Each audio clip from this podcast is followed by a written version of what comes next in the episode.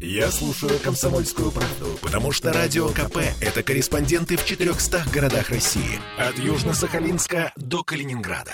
Я слушаю «Радио КП» и тебе рекомендую.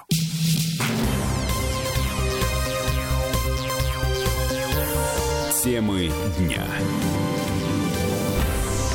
Аномальное тепло идет на Петербург, идет с дождями и сильным ветром. Впрочем, ничего удивительного. Мы вернулись в петербургскую студию радио «Комсомольская правда». Я Олеся Крупанин. Я Дмитрий Делинский. У нас э, вообще, в принципе, прелестная петербургская погода. П- Просто прелестная. А да? ноябрь уж наступил. На город надвигается очередной атлантический циклон. Слушаем ведущего специалиста Центра погоды ФОБОС Михаила Леуса по поводу того, что нам грозит.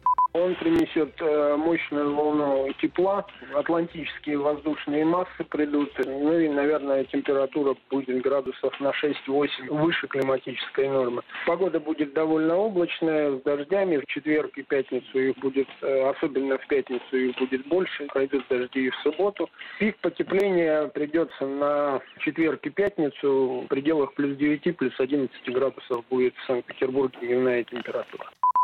Ну, исчерпывающе, да? Ну, Мгм. ну, в общем, весь остаток длинных выходных будет дождливым. Самые сильные дожди вы слышали в пятницу. Э, Но тепло. И 10 Туман. 10-11 градусов. Мгм. А, кстати, последствия такой погоды. а, В лесах снова полно грибов. А наша коллега... Сумасшедший Делинский, Ольга- безумный грибник. это уже не я. Э, Я, Так. я на работе. А Ма- Маркина, э, который сейчас э, сидит на какой-то турбазе под Сиверской, пишет, что там полный лес лисичек.